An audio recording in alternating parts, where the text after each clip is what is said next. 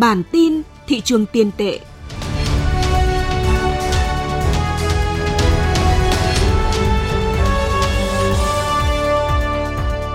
Xin kính chào quý vị. Đây là bản tin thị trường tiền tệ của Thời báo Tài chính Việt Nam. Xin kính mời quý vị cùng theo dõi những tin tức sự kiện nổi bật về diễn biến giá vàng, lãi suất, thị trường ngoại tệ, thị trường trái phiếu trong tuần qua. Mời quý vị cùng theo dõi.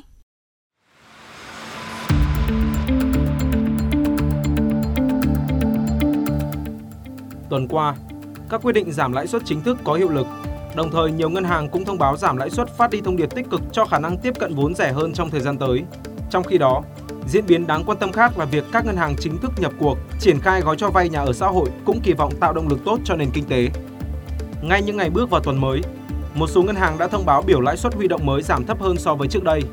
Ngân hàng VP Bank cho biết rằng đã điều chỉnh giảm lãi suất huy động từ ngày 3 tháng 4. Theo đó, lãi suất tại quầy tại ngân hàng này cao nhất chỉ còn 8,3% một năm, với kỳ hạn 12 và 13 tháng. Đặc biệt, lãi suất các kỳ hạn dài cũng được ngân hàng này để ở mức thấp hơn kỳ hạn 13 tháng. Cụ thể, kỳ hạn 15 đến 36 tháng chỉ còn 7,1% một năm. Đây cũng là thông điệp các ngân hàng đã dự trù xu hướng lãi suất huy động sẽ có thể còn giảm thấp nữa trong thời gian tới. Tại một số ngân hàng khác, TP Bank cũng đã giảm lãi suất huy động tại một số kỳ hạn với mức giảm khoảng 0,5%. Các kỳ hạn được ngân hàng này điều chỉnh giảm lãi suất chủ yếu tập trung vào những kỳ hạn ngắn khoảng từ 1 đến 3 tháng.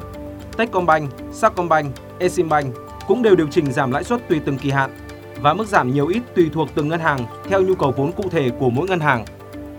Động thái giảm lãi suất của một số ngân hàng theo đó cũng phù hợp với các quyết định giảm lãi suất điều hành của ngân hàng nhà nước đưa ra cuối tuần trước.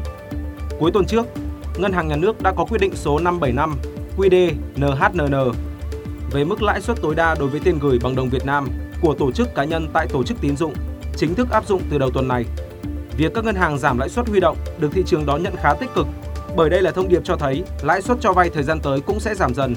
Qua đó giúp các doanh nghiệp có thể tiếp cận vốn vay với chi phí tài chính thấp hơn.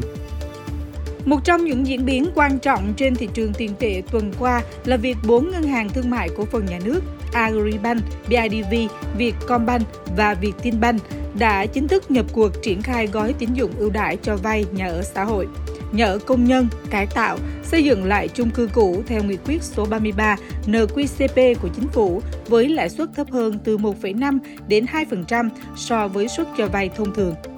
Ngân hàng Nhà nước cho biết lãi suất cho vay áp dụng đến hết ngày 30 tháng 6 năm 2023 là 8,7% trên một năm đối với chủ đầu tư và 8,2% trên một năm đối với người mua nhà.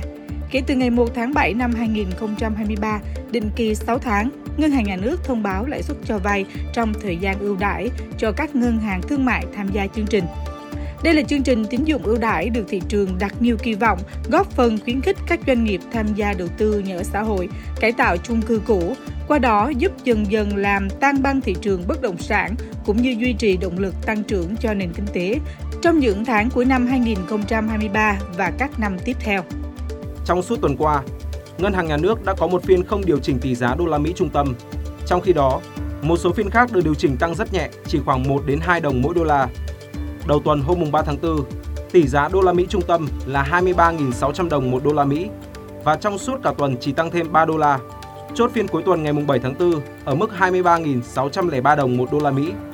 Trong khi đó, tỷ giá đô la Mỹ tại Vietcombank có diễn biến giảm nhẹ vào đầu tuần và giữ nhịp ổn định trong khoảng nửa cuối tuần. Đầu tuần mới, tỷ giá đô la Mỹ tại Vietcombank là 23.280, 23.310, 23.650 đồng một đô la Mỹ mua tiền mặt, mua chuyển khoản, bán ra. Sau 2 ngày giảm nhẹ vào thứ hai và thứ ba, tỷ giá đô la Mỹ tại Vietcombank gần như không điều chỉnh trong suốt 3 ngày từ thứ tư đến thứ sáu. Ghi nhận tỷ giá tại hôm cuối tuần là 23.250, 23.280, 23.620 đồng một đô la Mỹ. Về diễn biến tỷ giá, hiện tại hai yếu tố quan trọng đang hỗ trợ tốt cho tỷ giá là tình hình nhập siêu vẫn tiếp tục diễn ra và dự trữ ngoại hối của ngân hàng nhà nước đang ở trạng thái khá dồi dào. Trong khi đó, thị trường quốc tế sau biến cố phá sản các ngân hàng Mỹ khiến chính phủ Mỹ phải triển khai các giải pháp cứu trợ, ít nhiều cũng làm tăng cung đô la Mỹ và theo đó, đồng đô la Mỹ vì thế còn tạo áp lực tăng giá như trong giai đoạn trước đó. Giá vàng có diễn biến tăng trong những ngày đầu tuần nhưng sau đó lại quay đầu giảm điểm vào cuối tuần. Mở cửa đầu tuần ngày thứ hai, ngày 3 tháng 4, giá vàng miếng 4 số 9 hôm nay của SJC tăng 50.000 đồng trên một lượng ở chiều mua vào, nhưng giảm 50.000 đồng trên một lượng. Sau đó, giá vàng tiếp tục có thêm một phiên giảm điểm nữa vào thứ ba ngày 4 tháng 4. Từ thứ Tư ngày 5 tháng 4 đến thứ Sáu ngày 7 tháng 4, giá vàng đi vào xu hướng giảm điểm nhưng mức giảm nhẹ và theo đó, mặt bằng giá vàng ở thời điểm cuối tuần vẫn cao hơn chút ít so với đầu tuần.